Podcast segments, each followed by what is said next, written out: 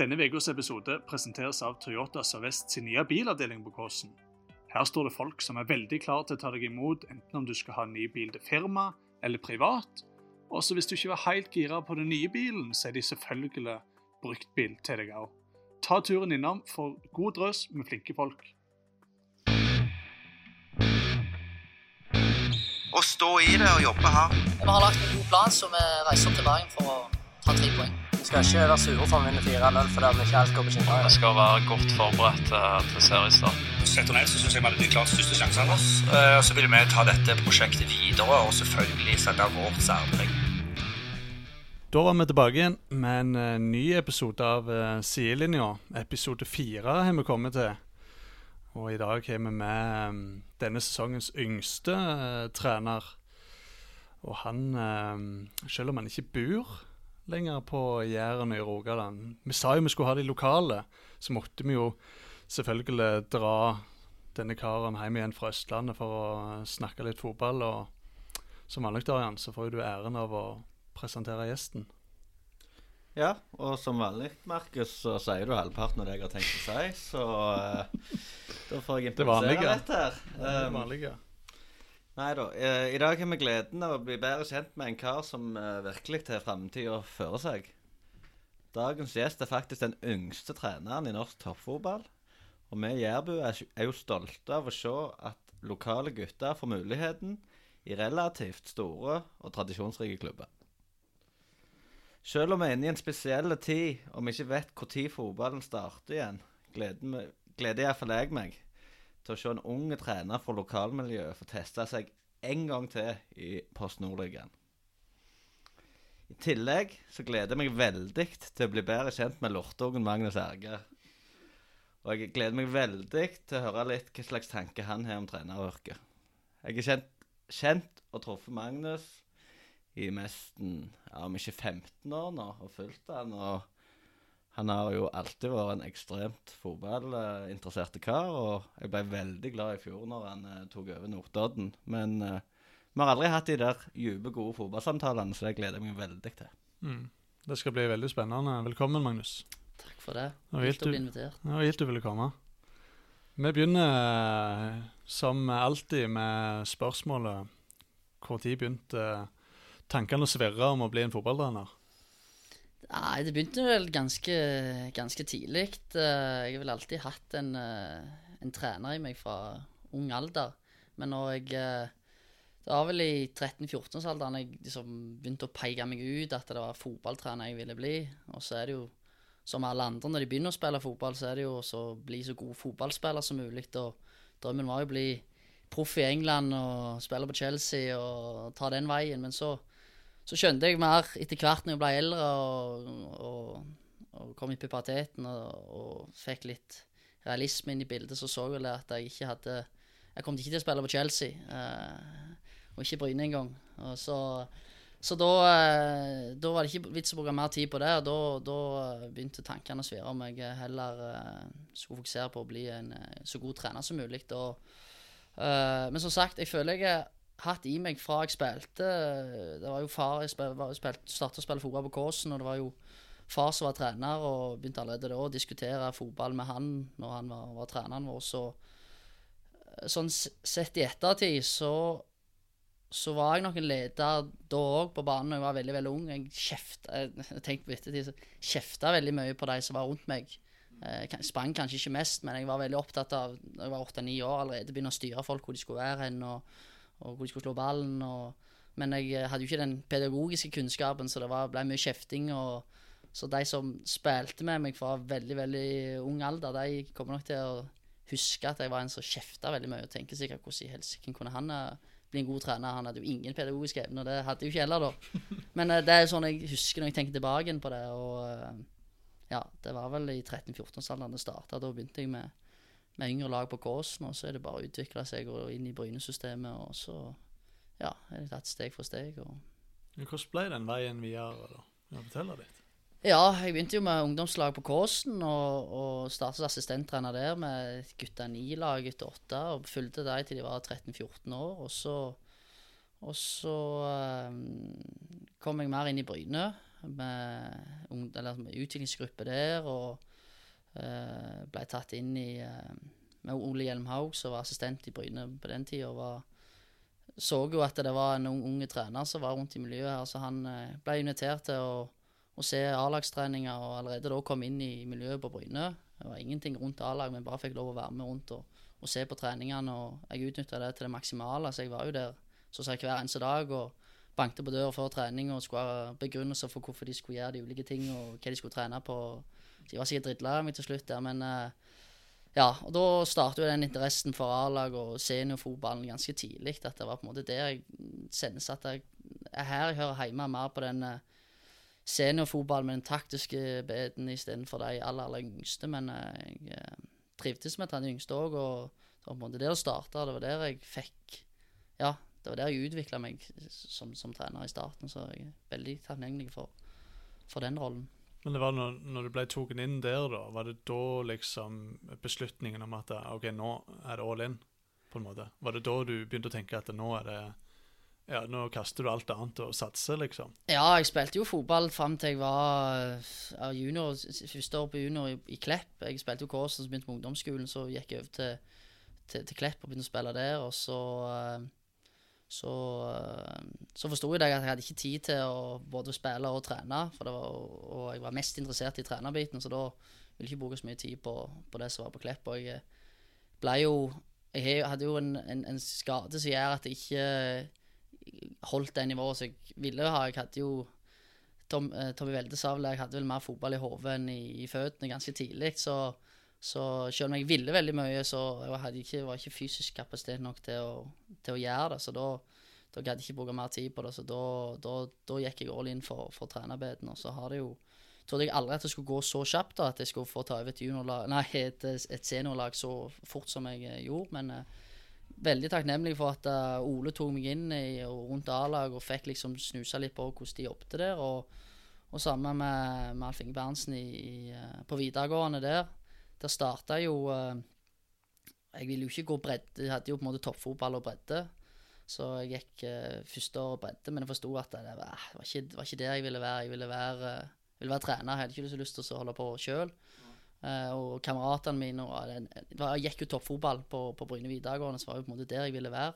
Så istedenfor å spille, så fikk jeg lov å være med toppfotballgruppa som trener i de to siste åra på, på videregående. Det er jeg jo evig takknemlig for at Alfie og, og, gjengen på Bryne lot meg få lov. De åpna et eget fag for meg som de hadde som de ikke hadde. Eller som de hadde liksom i systemet, men det var ingen som hadde det var ingen som tok trener. Det trenerutvikling. Det var ingen som hadde interesse i det. Men så hadde de bare lagt vekk. Men så klarte de børsta støv av det. Og, og, ja, så da fikk jeg eget fag som het trenerutvikling, og var trener på toppfotballgrupper der og trente de som var jeg trente mine egne kamerater og de som var ett år eldre, så det var jo spesielt. Men uh, allerede da så, ja, så begynte jeg å kjenne at dette er noe jeg uh, har lyst til å, å, drive videre med.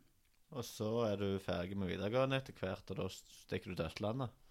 Ja, da tar jeg et år på folkehøgskole i Ulsteinvik, og da ble det jo Hødd. Jeg mm. kunne jo ikke gå et år der jo, uten å gjøre noe, så da sånn. Så da, uh, så da på, på, dag, på, kveldstid så var jeg og trente gutter 16 i Hødd. da var jeg med i, i trenerteamet der. Så var jeg et, et år der, og så Hvordan uh, går du og spør, da? ja, det var, jeg hadde to B-lisens uh, det samme året der, så da han ene veilederen der jobbet i Hødd, helt tilfeldig, og så hadde jeg søkt der, og så Det er jo litt sånn flaks og, i, ja. i denne bransjen her, så da kom jeg meg inn der, og så uh, Etter etter folkeskolen så søkte jeg på NIH i Oslo på idrettsskolen der. Og så kom jeg ikke inn. Jeg hadde ikke god nok karakter til å komme inn der. Så, da, så, da, ble det Bø i Telemark, eh, på idrett der. Eh, og eh, da igjen, der var det en som jeg hadde gått eh, En deltaker på B-lisens som jobbet i Notodden, som, eh, som jeg kjente fra B-lisensen der. Så eh, Bø er jo en halvtime fra Notodden. Så, med en gang begynte å studere der, så kom jeg i kontakt med han og kom inn i klubben der. Og så Starta med et uh, G16-lag uh, i Notodden. I 2017 ca.? Ja. 16, kanskje? Ja, det er vel 20, eh, sommeren 2016, og så var jeg det et år. Og så uh, kom jeg inn andre år i Oslo. Og da, ja, da ville jeg heller reise til Oslo på NIH der, på det fotballmiljøet som jeg hadde hørt veldig mye bra om. Og den kulturen som var der med lærere og ja, Det var et step opp da i forhold til, i hvert fall på universitetsnivå på, på NIH. Så da, etter et år i Notodden, så, så valgte jeg å reise til Oslo. Uh, og så var jeg der uh, var jeg der et halvt år. På, mens jeg studerte der, så fikk jeg guttelag i Lyn òg. Lyn ligger rett på siden av skolen, så da trente jeg guttelag i Lyn mens jeg, eh, mens jeg studerte. Og så uh, fikk jeg en telefon eh, på, i desember 2017. Da hadde jeg jo bare gått et halvt år der. og Da var Kenneth som lurte, som ringte og ville ha et møte og huska meg fra, fra tida i Notodden. og mens jeg var i Notodden og jobbet med G16, så var jeg jo som sagt samme som i Bryne, var innom på kontoret Ja. hele tida og kom liksom inn i liksom hver rundt A-laget og diskutere fotball og jobbet litt med analyse på, for de, sånn live-analyse under kamper og, og hjalp de der, så så da eh, På den måten så ble jeg kjent med Kenneth, og så en, ville han ha meg inn som assistent det året de rykket opp, i 2017. Når de rykket opp, så trengte han en ny eh, assistent, for Knut Foldøy, had, som hadde vært assistent i fire år, ble hovedtrener i Vard Haugesund. Så da trengte Ja, de eh. Så da trengte de en ny assistent, og da kom jeg inn der, og da er jeg veldig, veldig takknemlig for at Kenneth og, og klubben eh, tørde å ta inn en så ung og uerfaren assistent som aldri hadde jobbet på, på det nivået før. Og det var liksom første år i Obos-ligaen, og ja, så da Ble du overraska?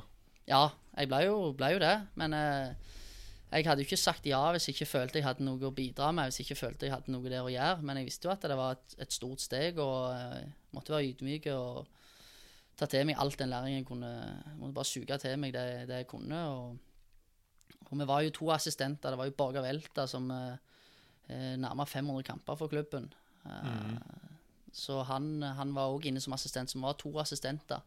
Så hadde du han med veldig god spillererfaring, og så hadde du meg som en ikke den største spillererfaringa, men uh, mer et sånn et uh, Ja, uh, skal vi si en analysehode og eh, hadde gått en annen vei enn han.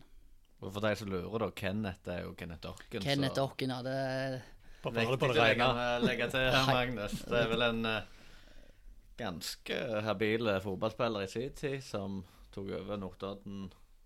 Og så du, ja. han tok over det i 2013, så han var Ja, 2013. Og Hadde ga seg. et par år, da. Ja, Han tok ga- deg inn. Men sånn rent sånn, hvordan hvordan skjedde det? Ringte han deg, sendte han deg en melding og kom og ta en prat, eller? Ja, han tok vel bare en telefon. eh, Jeg satt vel og jobbet med en eksamen der som jeg skulle levere, og han ringte og uh, Helt uanmeldt? Ja, jeg, jeg hadde hørt litt snakk om det. Jeg, jeg snakket jo fortsatt med de utviklingstrenerne som var der, og de, de, de visste jo at det var en ny assistent som skulle inn. Og, men, så jeg visste jo at de skulle ha inn en ny assistenttrener, men jeg hadde jo aldri trodd at de, de turte å satse på meg som eh, Og ja, så, så da bare kjørte jeg til, til Notodden og fikk en møte, og det varte i eh, varte i noen timer, og så Jeg sier ikke det engang, og så hadde jeg jobben eh, når jeg gikk ut av det møtet der. Så det, det ble en eh, gild juleferie. Når, ja, Det når jeg forstår jeg visste, godt. visste jeg skulle tilbake der og jobbe som trener i Obos-ligaen. Første du tenker på hvis jeg spør deg, hva lærte du av Kenneth? Åh, jeg lærte, lærte mye av han, men eh, det, det jeg sitter mest igjen med, er vel å stå på det du, eh, det du tror på. Ikke vik ifra dine egne prinsipp, selv om det stormer som mest og folk er kritiske. og og ikke, ja, ikke da begynne å endre og tvile på deg sjøl, og hold på det som, eh, som vi tror på. For hvis du begynner å vike for mye, så, så mister du deg sjøl i det. Så det er vel det jeg har lært mest av han. Og så er han jo enormt flink på å bygge klubb og bygge kultur. og Han vet hvordan han vil ha det, og han har jo vært med og bygd opp hele Notodden med eliteavdeling og ja, fått en helt har fått en toppidrettskultur der eh, i den klubben der, så, så det er han òg veldig, veldig flink. Så gikk jo han av til slutt. Ja. Og da ville de ha deg som uh, hovedtrener. Fortell litt om den perioden det skiftet skjedde. Var, var det òg en overraskelse, eller var det, det litt mer forventa igjen, kanskje? Nei, det kom som en veldig stor overraskelse. Da Var du klar til å pakke sekken og Nei, det, vi visste veldig lite, fordi at uh, vi hadde jo tapt uh, siste kvalikkamp mot uh, Åsane der borte og hadde rykket ned. Og ja, var jo grunnen helt tomme og skuffa hele gjengen at vi skulle rykke ned. Jeg visste jo at Kenneth var, var ferdig, så det var, alt var jo på en måte usikkert. Så, men det gikk vel Det gikk ikke mange dagene etter det nedrykket at, at det, var, det var først Kenneth da som sa det til meg at, det, at, klubben, eh, at klubben ønsket meg som hovedtrener. Og meg og han snakket ja, masse om det, og så begynte jo den prosessen med å snakke med, med daglig leder og styre og ja, komme i gang med den prosessen. Og så gikk det, ja, gikk det ganske kjapt, det òg, og så, så var vi i gang. Snakker du noe med Kenneth nå? Er han fortsatt en del av klubben, eller er han flytta vekk? Nei, han jobber som, uh, han jobber som assistenttrener i Vålerenga nå. Ja. Så, uh, men jeg snakker mye, mye med han. Jeg, uh, hvis det er noe å lure på, så, Det er bare ringe. så er det bare å ringe. Så han er jo som en, som en mentor for meg uh, ennå. Så, så han bruker jeg når jeg, når jeg trenger han. Så dere fikk et godt og nært forhold mens dere jobbet i hop? Ja, det vil jeg si. Det er jo eh, Vi ser jo hverandre hver eneste dag og bruker helgene sammen, så du det er, jo han, det er jo han jeg ser mest, og han så sikkert meg mest mer enn han så uh, kona. Fotballfilosofi er alltid et ord eh, vi snakker om når vi Alle trenere blir iallfall spurt hva er din fotballfilosofi, men det jeg lurer mest på, er liksom Når du er så ung som du er, eh, når du på en måte kommer inn i uh, treneryrket, har du klart før deg da hvordan du ser på fotball, det, det er noe som utvikler seg, og som stadig utvikler seg den dag i dag? Ja, det gjør det absolutt, men du har Jeg har alltid hatt en hovedtanke om hvordan jeg vil, vil spille fotball, og så Hvor har du henta den ifra, hvis vi starter helt der? Uh, du henta litt uh, overalt, uh, for så vidt. Du uh, i, I forhold til filosofien så har du måter, en måte du jobber på, og en måte du ønsker fotball skal spilles på. Så den måten fotball skal spilles på, har jo bare ja, fått inntrykk av når jeg ser fotball, og får den Kjenner fort hvilke følelser jeg får når jeg ser f- hvilke lag som jeg liker den fotballen de spiller. Uh, og ja, og skjønner jo etter hvert hva jeg finner ut hva jeg tror på, hva jeg føler er best, og beste måten å vinne kamper på. Og, ja, og begynner jo å dypdykke inn i den eh, fotballen som ja, jeg føler størst interesse for. Det. Så det er, jo, det er jo mer den spanske fotballen og Guardiola og den veien der jeg har dratt, dratt meg inn på, på fotballrettinga ganske tidlig. Nei, jeg vet jo du liker Mourinho. Jeg er veldig stor fan av Mourinho, så det har jeg alltid vært. Men der snakker vi om metodikk, og altså selve fotballfilosofien er jo Der er jo metodikken er jo Mourinho-prega. Den måten jeg jobber på, å strukturerer uker og treninger. og og, så det er veldig inspirert av, av Mourinho og, og den vinnertypen han er. og Det det jeg har tatt mye fra han. Og, og så er det jo ja, Guardiola som er på en måte den jeg føler meg ja, kan kjenne meg igjen i, i det han uh, måten han ønsker å spille fotball på. Selv, så, så er Mourinho og Guardiola veldig forskjellige på, på måten de ønsker å spille på. Så, uh, men nå skal ikke jeg si at eh, vi spiller noen Guardiola-fotball i, i Notodden, men vi er i hvert fall inspirert ifra, ifra han. Og det er jo sånn som sånn, som nå til dags, så er det jo Du får ekstremt mye kunnskap og, og og det deles enormt mye med tre trenere som deler på Twitter og Facebook og YouTube, og artikler som skrives her og der, sikkert mer enn noen gang før. Og, eh, så der, så du blir på en måte litt inspirert hele tida. Nesten hver dag i, i, i, i hverdagen så blir du inspirert litt på nye ting som du ser og, og leser om. Og, uh, ja. Så det er jo den spanske fotballen som jeg har ja, interessert seg mest om. Mest i. Det er jo litt som Sjøen òg var inne på i siste episode, at eh, han føler han drar noe ut av hver eneste fotballkamp han ser. og det tror jeg til og med de aller, aller beste trenerne må jo fornye seg. Det nytter jo ikke å stå på det samme over tid, tenker jeg iallfall. Så Så, men sånn overordna hvordan fotball skal spilles, så er det jo eh, så er det jo å ha en dominerende stil, en styrende stil. At det er vi som skal dominere spillet, og da i form av ballen. Ha ballen så mye som mulig. Uh, men ikke ha ballen bare for å ha ballen, men ha ballen med, med mening. Uh, og sette opp uh, kontrollerte og strukturerte angrep. Og eh, at det ikke skal være kaos og tilfeldig hva type angrep vi setter opp, men det skal være tydelig og, og eh, kontrollert angrep. Og det starter som regel bakfra med den jobben som blir gjort uh, bakifra. Og da, da er det Ja. Starter ofte da med et overtall bakfra og gradvis bare bygge spillet kontrollert oppover på, på siste tredjedel. Og Da er det greit å ha Gustavsen der bak til å trille litt ball, eller? Ja, du må, de bak der må være, være gode med ball. eh, Det må de absolutt. Det må, eh, det må alle. Så, men uh, overordna så er det å ha ballen og, og dominere med ballen, og så sette opp uh, strukturerte angrep og uh, Ja, jeg mener det um, Kanskje jeg har en tanke om at det er lettere å kontrollere de lange ballene, eller forsvare de lange ballene enn det og når ballen går langs, smått langs bakken. Jeg har en tanke om at det, det er vanskeligere å kontrollere og forsvare den type enn en, en, en de lange. Og det er jo litt sånn måten vi, vi tenker på. Så det er sånn overordna, og så er det jo masse, masse detaljer i spillet som vi jobber med for å være i stand til å dominere og styre så mye som vi ønsker. Og det skal vi gå nærmere inn på eh, utover. Nå vet vi jo filosofien din, så da kan vi jo begynne å gå litt mer i dybden på hvordan du eh, praktiserer den skulle til å si, på felt og sånn. Da begynner vi jo som vanlig før sesongen, preseason. Hva betyr det for deg? Hva, hva tenker du om si preseason? Det er jo å forberede seg best mulig til sesongen. Eh, komme i gang med spillestilen. Utvikle Vi har en spillmodell.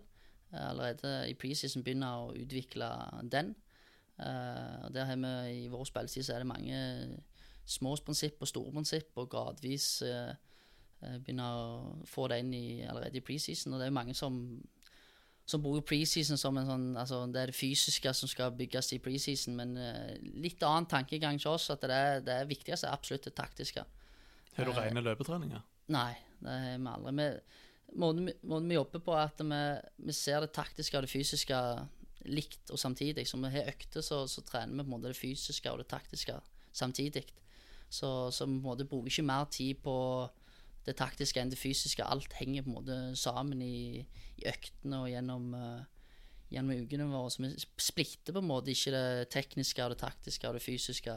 Det, alt det henger sammen i, i hver eneste øvelse. Så og så er det viktig for oss i preseason å gradvis øke belastninga uh, gjennom eh, preseason. Det er jo Ja, eh, mange og mange Nå vet ikke hvordan, de andre gjør det, men du, du hører jo ofte om at folk starter steinhardt, og, og liksom preseason da er Fra første økt så er det steinhardt, og så går det noen uker, og så mister du gradvis så mister du en del spillere med skade og den biten der. Og da Det viktigste for oss gjennom preseason er å ha så mange spillere som mulig på, på, på treningene. For hvis du mister folk gjennom preseason hele tida, så får du på en måte ikke utvikla relasjoner og taktisk forståelse, for du trenger absolutt alle. Eh, Så da er vi opptatt av en gradvis eh, belastning. eh, Så vi starter ganske rolig, og så øker vi gjennom hele preseason. Og så når sesongen starter, så fortsetter vi å øke og trene. Det er liksom ikke sånn at vi stopper å trene hardt når sesongen er i gang. Da bare fortsetter vi gradvis og, og bare trene hardere gjennom sesongen òg. Planlegger du hele preseason i november-desember, eller ser du litt an hvordan Ja, jeg er jo veldig Har en tanke for om at jeg er veldig strukturert og, og ønsker å planlegge mye og ha ting på, på stell før vi er i gang. Og det, men, eh, men når du er, er i det, så, så, så merker du at det, det liksom Du må kunne gjøre rettelser og endringer i, gjennom hele sesongen og preseason, og du kan ikke bare følge en slavisk en plan. Du, du må kunne se mellom fingrene og endre på ting, og, og det, det er planverk som tar, et planverk som vi tar utgangspunkt i, og så er det alltid endringer og justeringer gjennom hele sesongen og preseason. Så, så, men vi må ha et utgangspunkt og en, eh, noe vi jobber et, eh, etter. Det må vi absolutt ha. Vi kan ikke bare starte, så ser vi hvordan det går. Vi må ha en, eh, i hvert fall vi som er opptatt av progresjon og gradvis øke ting, så må vi ha kontroll på hvor vi starter, og hvor vi er, og hvor vi ønsker å komme. Og, ja, det gjelder både på fysiske og på det taktiske. Kan jeg spørre gjerne litt avsporing, da, Markus? Men sånn som så sesongen ble i fjor Første jobben som, som A-lagstrener på et høyt nivå. Så kommer koronaen. Du må utsette. Hele sesongen blir utsatt. Mm. Uh, nå sitter vi her og spiller episoden inn i midten, slutten av mars. Skjer litt ting med covid nå òg, og Er det vanskelig å holde det her momentet når du aldri vet når gulrota kommer?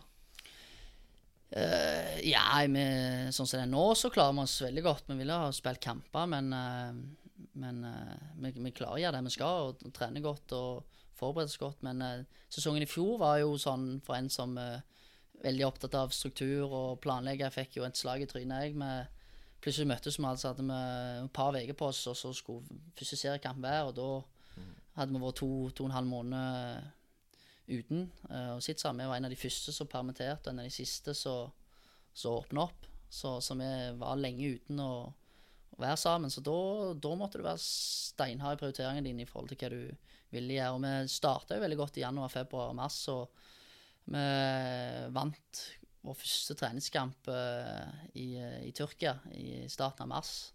Og da følte jeg nå på en måte så du en progresjon. Vi ble på en måte bedre gjennom hele preseason.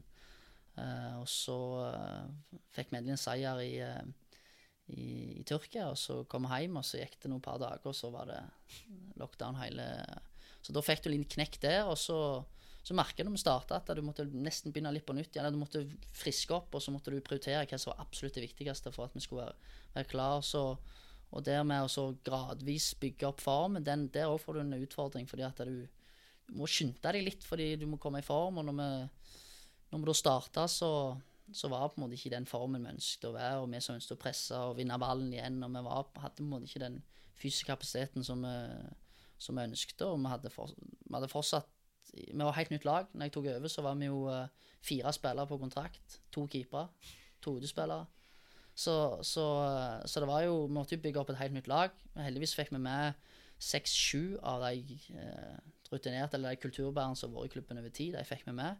Ellers så var det inn med masse masse nytt, og det brukte vi jo de tre første månedene av prisen til å gradvis bygge relasjoner. Og den ble jo bare Ja, når det var lockdown i noen måneder der, så, så måtte jo det friskes opp igjen, og spillestil og alt måtte Og så da Ja, i tillegg til at det var ikke så mange kamper, du hadde vel 13 kamper, så du måtte få en god start. og så det var, det var krevende for en som liker å planlegge og ha struktur og god tid. og Ja, det var det absolutt akkurat det er inne på der med, Vi starta på scratch med fire spillere i troppen. Jeg som uh, følger mye med på navn, da, jeg var iallfall imponert over det du fikk inn. Nå ble jeg, nei, Dere hadde sikkert som mål å komme gjøre det bedre enn dere gjorde, men uh, veldig spennende tropp syns jeg dere hadde i fjor. altså. Ja, det, jeg, vi fikk satt sammen en veldig god tropp. med vi var, måtte jo endre, må jo endre litt retning. Eh, vi har jo hatt mye penger tidligere og hatt en, en investor som var inne med over mange, mange millioner over mange, mange år. Og gjort at vi kunne vært en toppklubb. Og eh, etter nedrykket i 2019 så sa han at nå kommer jeg gradvis til å Eller vi holdt oss i 2018. Eh, vant mot Sogndal borte. Eh, noen dager etterpå, så når vi vant mot Sogndal, tenkte jeg yes, nå holdt vi oss første år i Obos. Nå, nå, skal vi ta nye steg. Og, men da fikk beskjed at nå, nå vil jeg at dere skal klare dere sjøl ikke være avhengig av meg og en mann. Så da, da kutta han gradvis eh, i 2019 og, og, 2020. Så dette nå i 2021 er det første året han er inne med Eller ikke inne med noen ting. Mm. I fjor var han inne med bitte, bitte litt. Eh, og i år er det første året vi må klare oss eh, helt alene. Så vi må ha en annen retning. og vi må må finne unge, sultne spillere som ikke koster mye penger, men som har potensial, og som kan passe i stilen vår. Så, uh, ja, og det, der syns jeg vi traff, men det, som sagt, det er krevende. Det må jobbe steinhardt på spillerfronten. Men da er jo da er jo Notodden heldig å se en så ivrig trener som kjenner så mye unge spillere. Altså Du fant jo spillere fra Brann, fra Haugesund, fra Kjetil Tøsse. Han Han har vært i klubben i mange år, men det Men det ja, så det, ja, det var Martinussen kom, fikk meg fra Brann, og Jakob Nyland fra Molde, og mm. Fra Elverum, så det, eh, ja, det er mange unge spillere, men det, det er jo ikke jeg alene. Vi er jo en hel gjeng som jobber med dette her. Men uh, ja, du, du, forstår hvorfor de absolutt beste klubbene har sportssjefer og speidere. For det tar enormt med tid med å, å finne spillere og, ja, og komme i dialog med klubber og, og med der sitter jeg på en måte med en liten gjeng, meg og, og Stian som assistenttrener og, og daglig leder. Det er vi tre som, som sitter med der. Det er masse, masse jobb, så det er òg den største forskjellen med å gå fra assistenttrener til hovedtrener. Det er jo på en måte den sperra logistikk-biten som tar enormt mye, mye tid, da. Som er veldig kjekt når du treffer og, og får det til.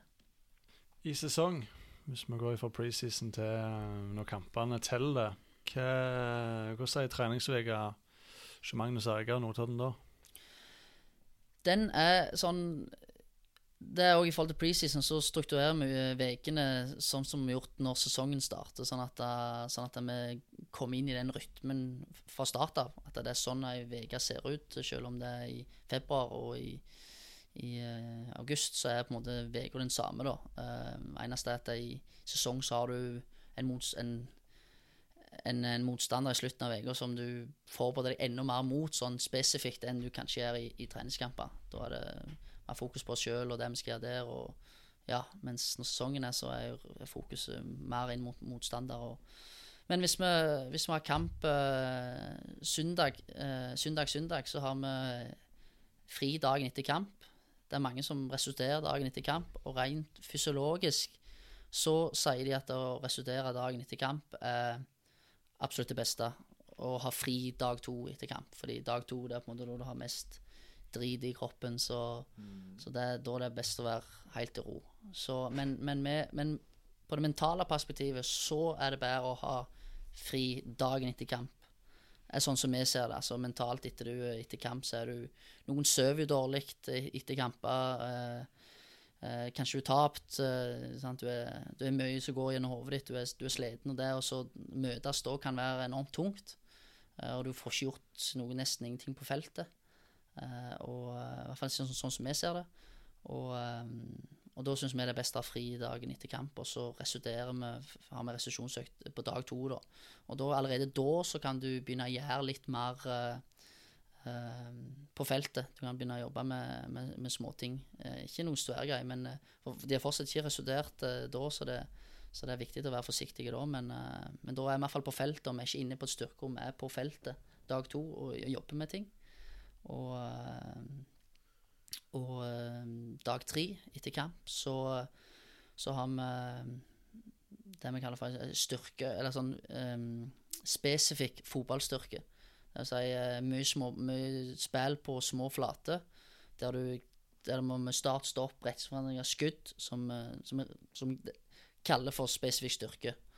Um, og da jobber vi òg samtidig med små detaljer, fordi det er mye på små flater, den biten der. Så da er det taktisk eh, små prinsipp og små detaljer i spillet vårt.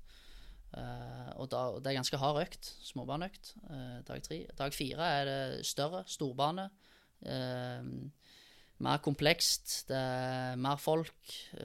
ja, som sagt, mye større område. Større prinsipp. Mer helhet. ei veldig tung fysisk økt. Da er det jo det vi kaller for altså, fotballspesifikk utholdenhet. Fordi da handler det om å holde ut over tid. Da spiller vi lengre. Dagen før, når vi er småbarn, så spiller vi på kort, uh, kort arbeidstid og, og, lengre pauser. Men uh, dag fire så er det Ja, da er det å holde ut. Altså Da spiller vi lengre, lengre tid, og det handler om ut, utholdenheten din. Uh, og så de dag, dag fem, altså to dager før kamp, så, så har vi ja, altså mediumøkt mediumøkt med mediumstørrelse og mediumintensitet. Og, og dagen før så kamp så har vi ganske rolige, rolige økter. Vi jobber med ja, masse, masse taktisk. Eller det gjør vi gjennom hele uka. Så Uh, og grunnen til at vi kan trene ganske hardt to dager, etterpå, ettergående, altså tirsdag og Nei, onsdag og torsdag, onsdag og torsdag, er fordi at det er Fysiologisk er det du får helt annen stimuli. altså start, Du får de start-stopp-bevegelsene, som er en fysisk ting. Og så dagen etter så får du lengre drag, så du, du, får en helt annen fysisk påvirkning enn dagen før. Uh, så derfor kan du trene ganske hardt de to dagene uh, etter hverandre, fordi de er veldig forskjellige sånn rent fysisk. da. Og dag, altså på torsdagen, det er jo da du er mest restituert. Fordi at det er lengst mulig vekk fra den kampen du spilte, og det er lengst fram til den kampen du skal spille. Du er på en måte midt i uka. Så da kan du spille lengre, du kan ha ja, hard økt, og du kan ha mer taktisk og mer komplekst. Fordi altså spillerne er mer slitne i hodet kanskje enn de er i beina når de går av økter, fordi at da, vi kan eh, ja, belaste de mye fysisk og taktisk, den, økta der.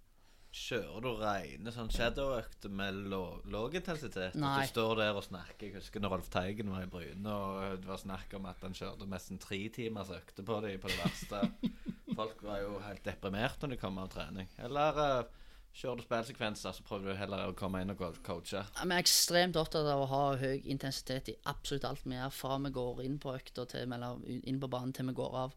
Så har vi masse fart og masse sprinter, og at det, at det skal skje med 100, at det skal være 100 hver eneste økt.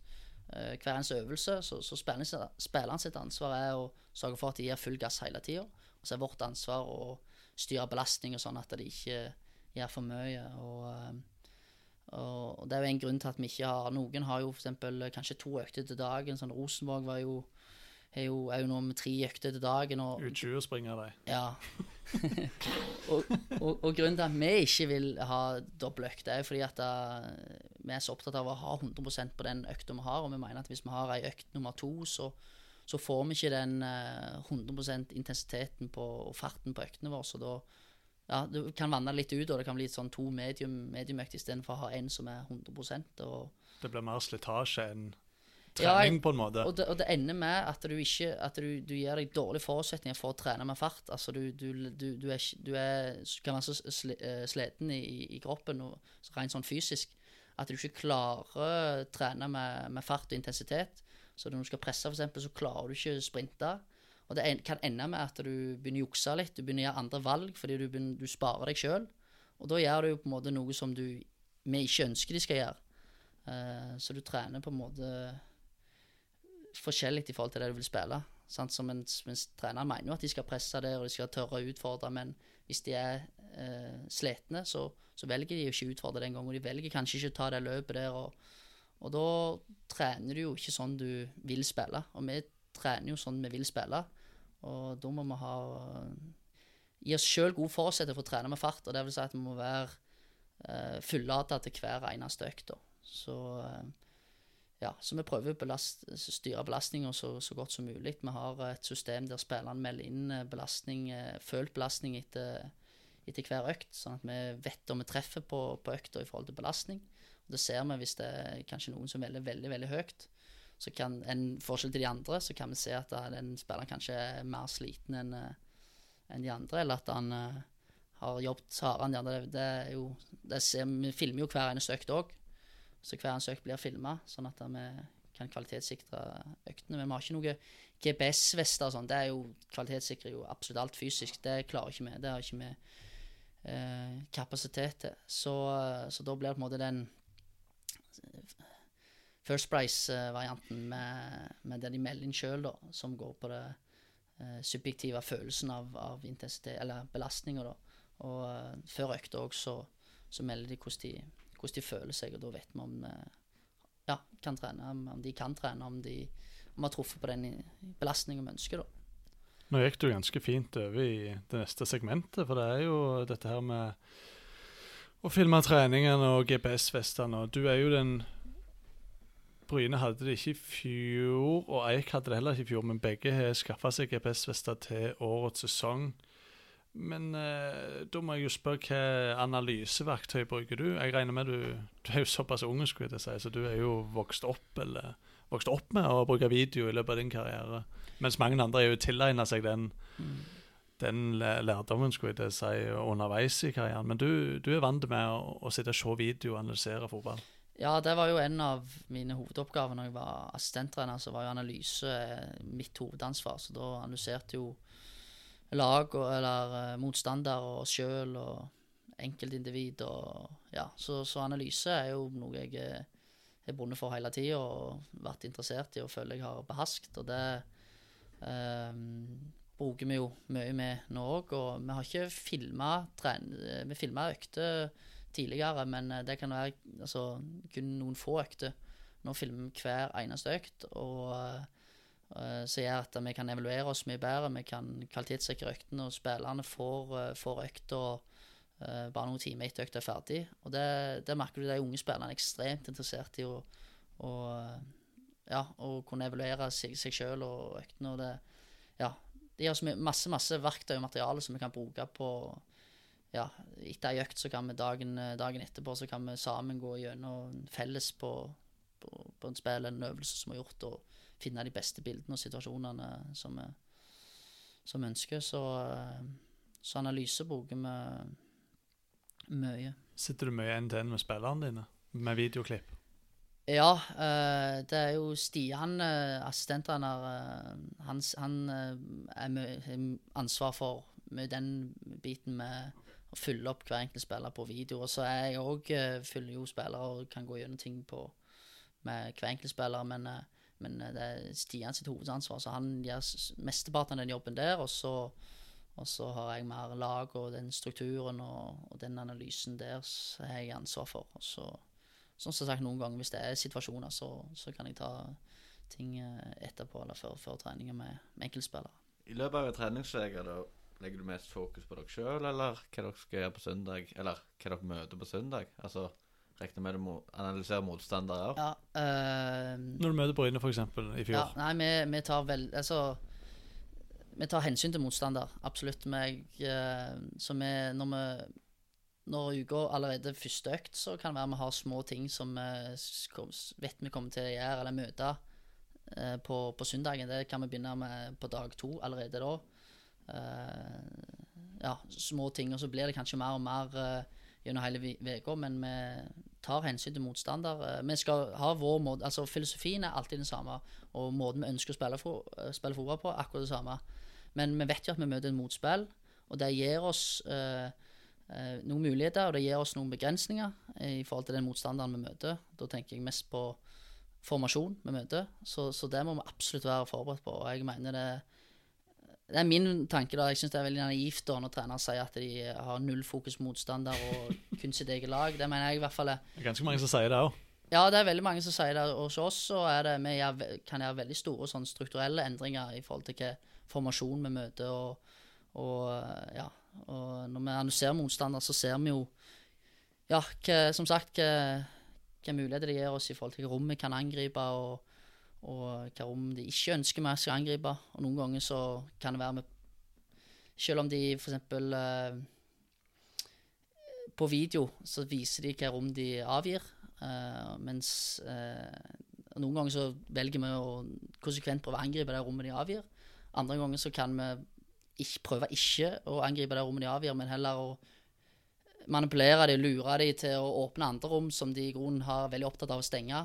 Og så jobber vi med å komme oss inn i de rommene som de ikke gir oss. Men da vi jobber vi ekstremt mye med hvordan vi skal lure de til å åpne opp de rommene som vi ønsker å, ønsker å angripe. Så da er det absolutt viktig å vite hva du møter på, på søndagen. Det er ekstremt viktig. Men, eh, men vi viker ikke med filosofien vår, eller måten vi Grunnideen er absolutt alltid den samme. Er det, er, det, er det gjerne der du ser mest mot Mourinho, da? Jeg føler du, du sa mye av det du kan se igjen i hans lag. Ja. At de tar litt hensyn til motstanderen, kan legge om taktikken underveis i kampen ut ifra resultatet eller ut ifra motstanderen sine taktiske endringer. Eller Har du henta litt inspirasjon derifra? Akkurat, akkurat på den biten? Ab absolutt. Så øh, Og det er jo altså, det er jo spill mot spill hele tida, så eh, under, under kamper så endrer plutselig motstander. Da må du være i stand til å se det og finne justeringer som du kan, kan kjapt gjøre. Så uh, ja, så der er det absolutt mye å hente. Men, uh, men uh, som sagt, vi ønsker å ha ballen så mye som mulig til å styre spillet sjøl. og da er det noen som Altså, Vi legger oss ikke bakpå eller satser på kontring av en kamp. Det er på en måte, Vi skal stå på den stilen vi skal ha, da. Og så, ja, i fjor så kan det være at det vi skorta på, at vi kanskje burde ha, ha endra oss, eh, oss litt i noen kamper. Og altså Nå fikk vi jo seks bortekamper, eh, og det var vel veldig, eh, veldig bra motstand. Uh, og så kanskje du burde ha lagt deg mer bakpå og ikke prøvd å skape så veldig mye sjøl med ballen og, og, og ta for stor risiko. Uh, men uh, vi prøvde mot Asker. Eh, da hadde vi tapt eh, tre Tapt mot Eik og Sotra. Vi har tatt eh, to bortekamper på rad. Og da hadde vi prøvd å være veldig styrende og dominerende. På hjemmebane klarte vi det absolutt. Der dominerte vi så å si hver eneste kamp med ballen. På bortebane så merka vi at der var vi ikke like trygge med ballen og, og klarte ikke styre kampen like, like mye som vi ønsket. Og det tok veldig mye energi for oss, fordi det, vi var så opptatt av at det var oss. Og når vi da ikke fikk det til, så, så tok det veldig mye energi, og vi mista litt fokus på det som vi skulle gjøre. Uh, og da mot Asker, da, så, så var det litt Mourinho-preg over det. Da var det en stram 4-4-2. Og, og, eh, men eh, når vi har ballen, når sjøl, så skal vi bruke den. Men vi var ikke redde for oss å legge oss eh, lågt i banen og, eh, og så kjøre altså, Ta mer overganger enn det vi pleier. Og da vant vi, vant 1-0 borte. Men eh, men jeg følte meg ikke komfortabel Jeg føler meg ikke komfortabel jeg, jeg, jeg, med det, fordi at jeg eh, vil ha ballen så mye som jeg vil dominere, vil ha ballen, vil presse høyt, men Men eh, Ja. Og det, det skal vi fortsette med, men eh, Ja. Nei, må, jeg må gjøre det som jeg føler meg mest komfortabel med. Det ha ballen og prøve å styre så mye som mulig. Men- Fort gjort å havne i spagaten når du er inspirert av Mourinho og Guardiola. For det Men det, men det er sant, det er, så, det, er så, det er viktig å forstå. Absolutt, absolutt viktig å vinne kampen. Det er, det, er kun det det handler om. Og så, altså, Måten vi ønsker å spille på, fotball på, gjør vi fordi at det er Vi mener 100 det er det absolutt beste måten å vinne, vinne kamper på. Og så igjen, kanskje naivt av oss. Vi vi må kunne av og til, sånn som Jon mot Asker, kjenne at nei, der, akkurat der er vi ikke nå. Akkurat der er vi, akkurat der er vi ikke nå. OK, da eh, legger vi oss litt lavere, og så lar Maske ha ballen, og så og så tillater vi ikke å ha ballen like mye som vi ønsker. Men når vi har ballen sjøl, så, så må vi bruke den. Men vi trenger ikke ha den li- like mye som vi pleier eller ønsker. Så, og det funker jo. Så det er absolutt det viktigste. Så ja, vi må ta hensyn til motstander, det må det. Men grunnfilosofien alltid den samme. Over til um, hodet på spillerne. Eh, jeg må jo spørre, når du er rykt ned Du blir annonsert som hovedtrener, og du skal inn første dag i garderoben der. og så skal du stå framfor den gruppa, og så skal vet de hvor gammel du er. De vet mest sannsynlig hva du har gjort før. Og så skal du på en måte stå der og prøve å få sagt noen ord alle tror på, alle skrur på i hodet, alle skal være med på den ideen din. Eh, ja, nå tenker jeg tilbake. Det i hvert fall være ekstremt tydelig på hvordan du ønsker å ha det. Uh, du må sette, sette rammene med en gang. Og så uh, Og så er jo spennende sånn at de, altså, hvis du kan gi dem noe, og at de føler at, det, at du kan gi dem kunnskap eller ja, en form for læring, da, så, så, så har jeg en følelse om at de ikke bryr seg så mye om hvor, hvor gammel du er. Og eh, samtidig så var jeg veldig ydmyk når jeg kom inn der. Jeg brukte spillerne veldig veldig mye. Jeg kom ikke inn og sa at eh, I'm the boss. Og Trodde det var noe, liksom. ja, jeg måtte, jeg måtte bruke en litt annen vei, og det var også uh, bruke spillerne så mye som det var Ja, så mye som jeg kunne, og spesielt de, de eldre karene, og, og sørge for at, uh, at vi hadde en felles forståelse med dem, og at de forsto måten vi ønsket å gjøre det på, at de ja, at de respekterte eh, jobben som ble gjort, og eh, det fungerte veldig, veldig fint. Og har i grunnen aldri vært noe problem eh, med alder. Har i grunnen aldri tenkt, tenkt over det. Og de, heldigvis så visste de jo litt hvem jeg var som assistent. Kanskje det var verre hvis jeg hadde kommet inn der og ikke var assistent der i to år. Og så, Helt ukjente, Ja, liksom. hvem er det for en Hvor gammel var jeg da? 23-åring som kom inn, kom inn der. Men nå visste de jo litt. altså De visste jo at det, hvem jeg var, og hva jeg sto for, og, og sånn. Så det, så det gjorde det kanskje litt lettere. Du overvinner dem på en måte ikke med erfaringer, da, men, men med fotballkunnskap, rett og slett. Du viser at jeg har noe å komme med, og, og dermed får du respekt, og at folk hører etter. Ja, jeg, er Mer det du er inne på, er det ikke det? ja, jeg ja. liker å si det. Alle snakker om denne her med erfaring, men det er jo ikke alltid erfaring Nei, det er jo ikke det, men det er erfaring er eh, på nei. å være god fotballtrener. Det er mange som, som har en misforståelse med at erfaring er det samme som kunnskap. Og det, altså det er, erfaring er ikke det samme som kunnskap, men, eh, men eh, jeg mener jo at da, hvor eldre jeg blir, hvor bedre trener skal jeg jo bli. Fordi jeg erfarer å komme opp i situasjoner og, og som gjør det lettere for meg å ta valg og beslutninger seinere. Så, så hvis du har masse kunnskap og masse erfaring, så er jo det absolutt den, den beste. Så, så jeg regner med at når jeg er 50 år, så er jeg en bedre trener enn jeg enn jeg er nå. Og det er 25 år til, tenk det. Til du er Nei, ikke om 50 år. jeg om vi holder ut så lenge. Begynner allerede å bli litt grå i håret. Nei, men uh, jeg sier jo ofte det både som trener og jobb eh, altså, i, i næringslivet, som jeg er en del av, at respekt, det gjør du deg jo fortjent til. Du går ikke bare inn i en garderobe og tar den respekten. Nå kjenner ikke jeg eh, Magnus sånn i, i detaljene som type, men jeg tror jo det er så hardtarbeidende som han er. Eh, han har jo garantert hatt mye å bidra med. Notodden signerer han ikke som hovedtrener uten at han viser, viser at han har noe å komme med. Og hvis han da angriper den garderoben på rett måte, så tror ikke jeg heller at det er et stort problem. Men det er jo selvfølgelig spesielt når en 23-åring tar over et uh, Post Nordligaen-lag som har rykket ned fra Obos. Det er en annen ting vi kommer til å spørre, eller har spurt hver eh, gjest om, da. det er jo dette med vinnerkultur. Har du noen måter du jobber på for å skape det, eller er det litt sånn tricky å, å få til? Eller du må vel ha noen prinsipp du òg jobber ut ifra for å, å skape denne kulturen? For det snakkes jo alltid om i alle klubber. Ja, det snakkes om at du må ha vinnerkultur, og du må ha vinnermentalitet. Og det, altså det skapes på trening. Altså legge til rette for, på trening for at det er konkurranser og masse spill, og at det, ting betyr noe på trening. Det, jeg mener du må starte der. Eh, og så må så må vi sammen finne ut på hvordan vi vil ha det i gruppa, og hva som kreves for å vinne. Altså, så- som jeg sa, det er absolutt det viktigste. Så, så, så som lag så må vi bli enige om hva som kreves av hver enkelt for å vinne kampen, og hva som kreves, kreves av som lag for å vinne kampen. Og uh, sammen med det så, så, kan du skape en, en vinnerkultur, og med typer som, som vet hva som kreves, og kreves eh, for, for å vinne kamper. Og, eh, men som sagt, det må det er ikke bare å si at faen gutter, vi må ha vinnerkultur. Det må, du må legge til, rette på det, legge til rette for det på trening. Altså at det konkurreres masse på trening, og at ting betyr noe. Og ja, du må, du må legge, lage rammene for det, da. Skape vinnerne, på en måte. Ja, på en måte. Ja. Det er jo sikkert litt det der å trikse med hodet til spillerne òg, tenker jeg. Jeg husker når Gundi Klepp Helt annet nivå, det må jeg bare si. Men uh, en god kompis heter Joar Gjerde. Han er jo på håndball, ikke fotball. Men han sa det.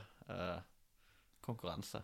Folk flest er ganske konkurransemennesker. og det, I underbevisstheten deres. Sant vel? Så om det bare er hvem som klarer mest på triksen på oppvarming, så, så gjelder det om å vinne. Så jeg syns akkurat det Magnus sier der om å legge til rette for treningskultur, det Nei, vinnerkultur, unnskyld, eh, er veldig viktig. Altså. Det er som sagt, vi må trene sånn som vi spiller. Eller vi, ja, vi må trene sånn som vi ønsker å spille. Og det, vi ønsker jo å vinne, så, eh, så det må inn i, inn i trening. Mm. Da går vi over til det, så uh, har vi kamp å gjøre. Kampledelse og forberedelse til kamp. Og Da er det et nytt fast spørsmål. og det er om, om du har noen tvangstanker før kamp, noen sånne personlige ting du må gjennom før uh, du går inn i garderoben eller ut på matta eller Jeg, jeg hadde, men jeg måtte bare slutte med det for at det ble for ekstremt. Jeg, eh, i, i, 20, jeg, eh, I 2018 da jeg kom inn i og første år som assistent, så, så var jeg ekstremt nervøs før, før kamper. Jeg var livredd for å tape og satt på benken. Jeg hadde jo ansvar for, for dødballer. Så hver gang det var et corner eh, imot der, så var jeg jo Jeg var mer redd for å slippe en mål på, på corner enn et vanlig mål. Jeg var ja, ekstremt nervøs da. Så, så, så jeg må, tenkte jeg må, må finne på noe som gjør at jeg kan øke sjansen for, for, for å vinne. Og da, da tenkte jeg at da må vi finne noe som eh, Ja, noe hjelp ovenfra. Så jeg starta 2018 med å, å før hver kamp kjøre bort på kirka. Eh, gå rundt kirka og ta på hver eh, Det her er helt sant. Ta på hvert eneste hjørne av, av kirka, og så og så, og så si små setninger da, til, altså, til Vår Herre og for å gi oss de tre poengene. Og det, de andre lo av meg. Jeg må, måtte jo fortelle til slutt dette. her. Og, og det startet med helt, det, det her var helt til slutten av, av sesongen 2018, Fordi at da var vi jo sump på det. Jeg var jo livredd for å rykke ned. Det var liksom, det var, var, jeg var livredd for å rykke ned. Hørt. Og, så da, da, da var jeg på kirka og tok i, rundt, rundt kirka der. Og, og vi vant jo Vi vant, jo de siste kampene. Så han vant, gjorde første gang og vant. Gjorde andre gang og vant. Og så, og så, og så tredje gang og så uavgjort. Og så var vi i Sogndal. Var vi i Sogndal. Og for noen bortekamper Jeg måtte jo alltid sjekke for bortekamper at eh, faen, vi må sjekke hvor den kirka er i nærheten av hotellet der. Så i, i Sogndal så var jo kirka oppe, på en fjelltopp der, så da, da tok jeg med meg trenerteamet. Og de, jeg hadde jo fortalt dem om de aldri, de aldri, aldri vært med på det før, da. Eller jeg har fortalt det til dem, de har aldri vært med meg. Ja. Så da tok jeg med meg hele trenerteamet opp på, på kirka. Men eh, Så de sto på utsida mens jeg uh, gikk rundt uh, Eller de sto på utsida av gjerdet mens jeg gikk rundt og tok på, på, på kirka. Og da, vant vi 2-1 i, i Sogndal. Og, og så, men så, så ble det litt for, ekstre, det ble for ekstremt. Det ble liksom Og så taper du, og så og så, ja, og så gjorde du det hele tida, og så var du på en bortekamp der det ikke var kirke, og så ble du mer stressa av det. Så, så jeg ble, jeg ble rett og slett sjuk i hodet av det, så jeg måtte bare, måtte bare slutte. Og eh, en annen situasjon, en annen sjuk ting altså På kampdag så hadde jeg mål om å være så snill som mulig med, med alle, eller som med, med, med, med alle da før eh, God karma. karma. ja, Ja. helt riktig. Så, så, så og da, da fant jeg ut jeg må bare slutte. Da var lå det en møll på, på, på, på gulvet hjemme på, på kampdag. Normalt så bare trør du på den og så bare får får den vekk. Men da var det så prøve å samle den og så få den ut i det fri. Og da, da skjønner jeg at det her, du kan ikke holde på med dette her. Og, og redde møller og flue og, få, få karma før kamp. Du blir gal. Så jeg eh, så måtte jeg bare slutte med det, for det tok ekstremt med krefter å, å, å, å gjøre det før, før hver kamp og gå rundt kirka der. Og folk, når folk, jeg kan bare tenke det som sto og så på, på han som gikk rundt kirka der og, og lukta vondt og bedde litt der. Og jeg er jo ikke, jeg, ja, jeg er jo ikke personlig kristen sjøl heller. Jeg er jo konfirmert meg borgerlig. og- og- Så, jeg, så jeg, vet ikke. Men uh, det var en sjuk ting jeg måtte gjøre før kamper. Men uh, nå etterpå så, så så har jeg ikke brukt så mye tid på det. Historie, lang- historie. Sjuke tanker, hæ? Jeg trodde det var gale med Bjarne Berntsen som ikke kunne bruke de samme skoene hvis han tapte en kamp ut sesongen, men eh, men eh, å ta en liten eh, runde rundt kjerker rundt forbi landet, det, det er det mest spesielle jeg har hørt noen gang. Jeg tror det, jeg tror det kom av Jeg så Team Ingebrigtsen, og der sa vel hjertet at de hadde gjort alt, forberedt seg godt, trent godt. Nå trengte de bare noe hjelp fra det åndelige. Og da var det jo i kirka der og tente noe lys Ja, og noe stemmer. sånt. Ja, og det. der tror jeg fikk ideen at det stemmer det. Hvis vi har gjort alt vi kan, så må vi ha noe åndelig, og så prøver vi det. Så funka det jo. Da var det bare å fortsette. Det er jo det verste med sånne ting. For hvis du begynner med en ting, så kan du ikke slutte. Nei. Jeg husker Even Sehl òg fortalte meg når han begynte å være med A-laget til, til Bryne, så Jeg vet ikke om det var når han var inne som caretaker eller assistent, men da måtte han alltid stå i shorts. Og det funker jo greit i august, men når Ja. du begynner med, med bortekamper i Stemmer nord i november, eh, så er det jo ekstremt. Så Jækla bra. Jækla bra. Ja, den var fin, Magnus. Hvordan er opplegget på kampdag for laget? Når møter de? Hva er dere før? Eh, Taktiske møter? Ja, fortell Vi litt. har, uh, vi har alt videomøte sånn, det hjemme dagen før. For òg laget dagen før. Uh, og på kampdag så, så er det ikke så veldig mye før vi samles i garderoben. Det, på bortekamper så, så det vi eh, tre og en halv time før. Eh, men eh, når det er heimekamp, så, så møter vi en, en time og et eh, et kvarter før, før kamp, og, og da er det samling i garderoben. Og så er det et siste, siste kampmøte i garderoben, da, der vi går gjennom noen punkt som vi har jobbet med gjennom hele uka. Offensivt og defensivt, som vi, som vi har jobbet med, som er kjent. Det er aldri noe nytt der. Det er på en måte noe vi er forberedt på. Og ja Få satt de overordna tingene som skal til for, for å vinne kampen. Så det er jo sånn, ja. På, før kamp så er det det som er rutinen. Din foretrukne formasjon? Vi har Det har jo òg litt sånn Jeg er jo ikke igjen spillestil og, og er på en måte Før taler? før taler, helt Ja. riktig. Så, så jeg er ikke så opptatt av det. Men uh, tar utgangspunkt i en eh, 4-2-3-1. Og så gjør vi litt, som sagt, gjør vi litt strukturelle, endringer i forhold til hva vi møter. Uh, og sånn som vi, så har vi spilt uh, med to forskjellige sider. Der du har i 4-2-3-1 så har du ei side der uh, høyre side der kanten ligger bredt. Og så er det venstre side der kanten går inn ganske tidlig, og bekken høyt og bredt. Eh, så det vil si at du, alt, du har uh, to, uh, to spillpunkt i mellomrom. Du har en innoverkant og en tier, og en spiss som tredjemann. Og så har du to sekser, det, eller foran, foran midtbaneleddet der. Og det vil si at vi alltid har, alltid har et overtall sentralt i banen. Så hvis de spiller med to seksere, to sentrale. Så har vi fire mot to. Spiller de med 4-3-3 med tre inne der, så har vi fire mot tre. Så vi vil alltid ha et uh, Alltid ha en ekstra mann der inne. Og det er jo det det er jo det vi jakter etter i spillestilen for. Uh, skape og finne en fri mann. Det er det vi konstant leter etter. Og så når vi uh, Ja, igjen da litt tilbake igjen til når vi analyserer motstander, så er det hvordan kan vi skape og finne denne fri, fri mannen. Og det er fri mann bak linja. Og altså, fri mann er en Det definerer vi som en som kan skape progresjon i spillet vårt. En som kan vende opp eller gjøre noe med ballen. Eller eh, en stopper, vi spiller fri en stopper som kan skape progresjon fram i banen. Og så handler det om å finne en ny fri mann uh, høyere i banen. Så enkelt forklart så er det uh, hvis, uh, hvis en kant til motstanderen presser en kant, presser en stopper Altså han- presser han of- ofte stopperen fra utsida og inn. Altså at han stenger ut bekken. Så er det jo bekken som er fri. Altså han er fri mann. Så det handler om å finne, finne spille fri bekken, for han er fri. Han kan ta med seg ballen framover. Um, og det handler om å finne han. Uh, og ofte så er det vanskelig for stopperen å direkte spille ut på, på bekken, fordi at kanten presser jo innover. Liverpool presser jo ofte med kantene inn på stopperne, og da er jo bekkene fri. Så det handler jo om å finne, finne bekkene. Eksempel inn sentralt og ut på Riktig, bekk. og det er- så er ja. han rettvendt i tillegg, så Helt, helt riktig. Og det er jo Ja. Så det er jo et, prinsipp og noe vi, vi jobber med. Og, og ja, i den 4-2-3-en så, så er det det med konstant lete etter å skape og finne en frimann. Flytte eh, Bruke ballen, flytte motstander eh, og eh, flytte, Vi flytter motstander. Altså filosofien vår går jo på eh, å bruke ballen som middel for å flytte motstanderen. Og da, da gjør vi det gjennom bruk av ball og posisjonsspillet vårt. Så vi posisjonerer oss for å ødelegge strukturen til motstander basert på bare måten vi posisjonerer oss på.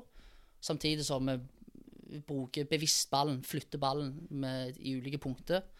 Uh, og på den måten så drar vi motstanderen ut av struktur, og så når de er ute av den, eller ubalanse ute av strukturen sin, så boff, så har vi satt om en fri mann i det rommet som har dratt ut en mann, da. Og da er du Det du må ha et ekstremt kollektivt tankesett, og alle må tenke på samme måte. Eh, og forstå Altså, vi kaller det for posisjonslojalitet. Du må forstå at posisjonen din har en betydning uansett på hvor ballen er, så har posisjonen din en betydning. At du føler du ikke er med i kampen eller noe. Ja, det er mange som gjør det. Sånn, mange Ja. som eksempel kommer og møter ballen. De bare, «Ah, 'Nå vil være litt på ball', så møter de. Men det er å forstå når skal du møte, når skal du trekke deg unna.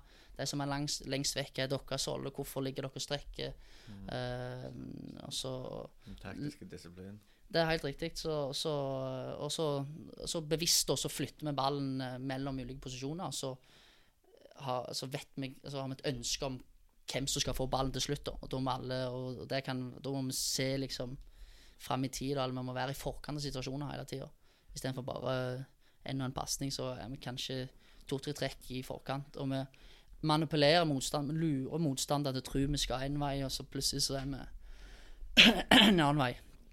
Så det, ja. Men, eh, og, og, og den dominerende stilen fungerer, syns jeg, best i, eh, i 4-2-3-1, fordi du har to sekser som du kan noen ganger droppe ned med en sekser, og du vil alltid ha en Du vil alltid ha altså sekser sentral midtbane. Du vil alltid ha en, en Så hvis en sekser dropper, så vil du alltid ha en ekstra inne der.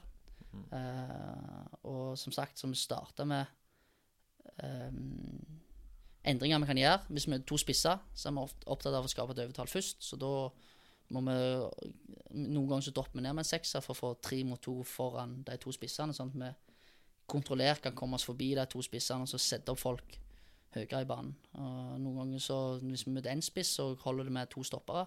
At de to spiller ut den ene stopperen. Og Da kan den ene sekseren flytte seg høyere i banen og kanskje bak linjene, sånn at vi har en ekstra spiller bak, linjene igjen.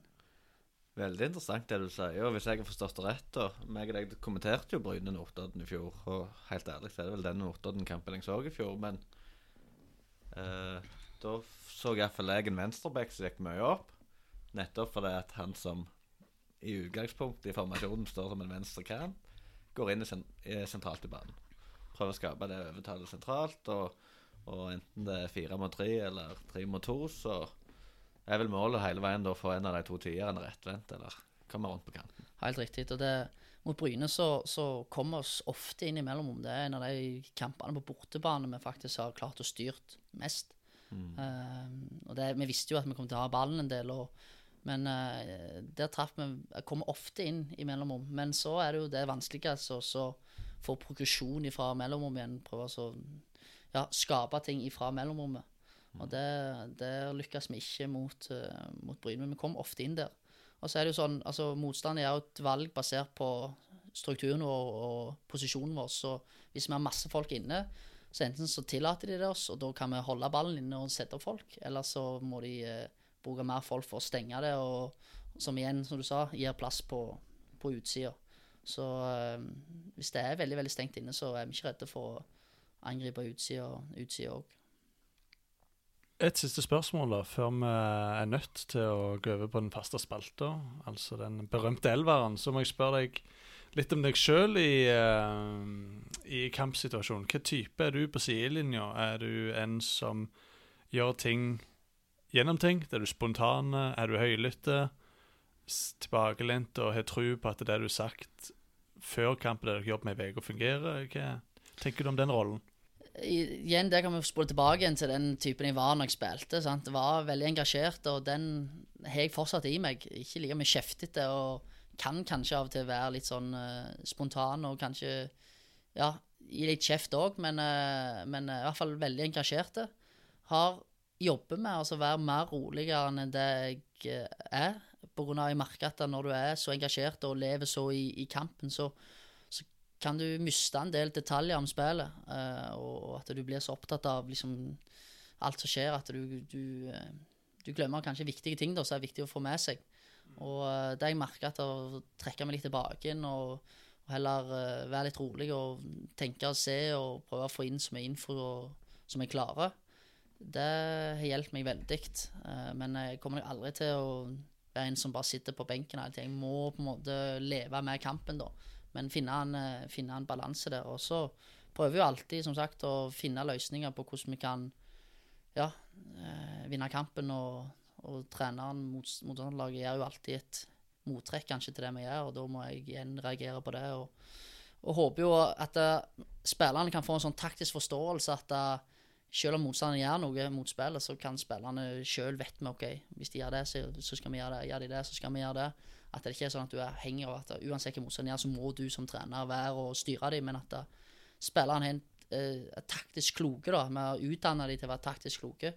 Til å kunne løse motspillet motstanderen gir oss eh, til enhver tid. Vi får sette strek der. Det er som alltid vært eh, lærerikt å sitte på motsatt ende av eh, disse trenerne. Men vi må over på uh, elver nå, Magnus. Um, det er jo ikke så enkelt for deg i og med at du har såpass lite erfaring, skulle jeg si. Det er jo, kan ikke du hjelpe, du kan jo ikke bare bli 20 år eldre på. Men uh, du uh, har jo fått en utfordring med å sette opp den elveren, da. Da er jeg litt spent på hvordan du har valgt å gå fram. Ja, det er jo litt feigt i forhold til hvis du skal sammenligne med, med Bjarne Berntsen. der Han er jo vært trener i 100 år, så han eh, har jo massevis av spillere å ta av. Det har jo ikke jeg. Og så har jeg valgt å ta det på de jeg har trent, ikke de jeg trener. Sånn at eh, når jeg kommer tilbake på mandag, så, Forstår jeg veldig godt. så, så slipper de å Ja, du tok meg inn på laget, og ikke han, og slipper den der. Så, Uh, så jeg valgte å ta de jeg ikke har trent. Og det er jo ikke så ekstremt. Men hvis du baserer deg på de, eh, de eh, fire årene jeg vært i Notodden, så er det jo mye, mye Notodden-spillere. Uh, og så gjør jeg ett unntak eh, med en gang allerede, på keeperen. Uh, siden jeg ikke har vært borti så mange keepere. Eh, så da, da er Espen Vassby, som er vår keeper nå, han må, må i mål. Den kan jeg få. Den kan jeg få. Keepere er jo keepere. Ja, Egen de, rase. ja, de kan få den. og så har vi en svenske på, på, på venstrebekken som vi henta, som var spilt hos oss i 2018. Jonathan Asp, som var med oss i 2018. Han spiller i Superettan i, i Sverige nå. Ok. Og så har du uh, stopperen Steffen Jensen, som har vært i klubben mange mange år, som nå spiller i Ullkisa. Fantastisk stopper. Han var kaptein, var han ikke det tidligere? han var kaptein og eh, enorm eh, duellspiller, så han må vi få på plass på stopperplass.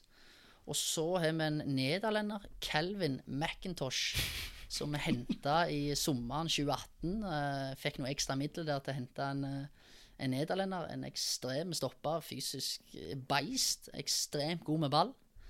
Eh, så han må inn der. Han spilte etter oss, så spilte han i øverste nivå i Nederland. Eh, Ikke verst. Nå husker ikke jeg laget han spilte på. Fortuna, kan det stemme? Ja. Så møtte Ajax og gjengen etter han hadde vært på lille Notodden, så, så han må inn.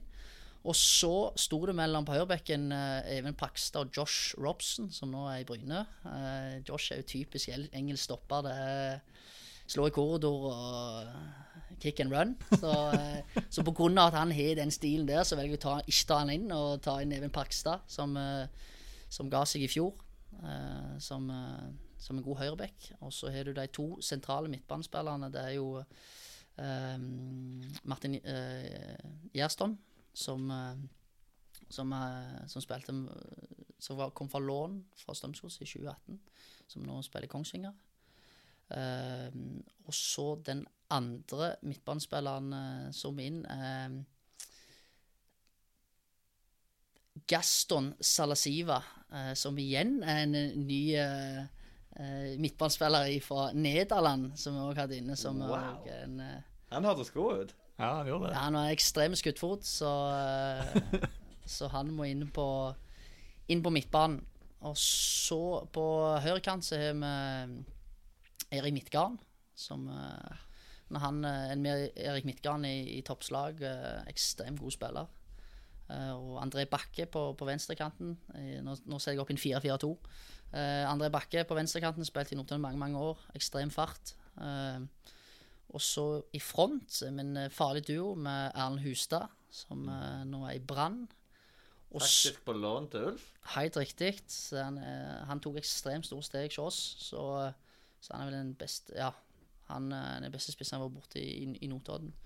Og så må jo jeg eh, blande meg inn i det, den gjengen som har trent eh, Erling Braut Haaland.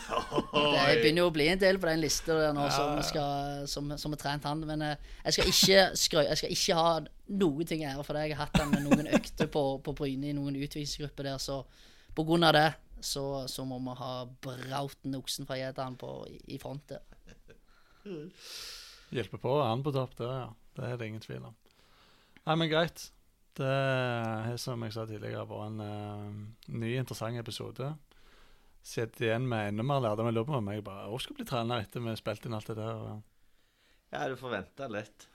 Jeg håper Nå skal jo jeg ta klipp opp til tre... Nei, det skal jeg ikke. Uh, skal få være med meg, hvis du vil.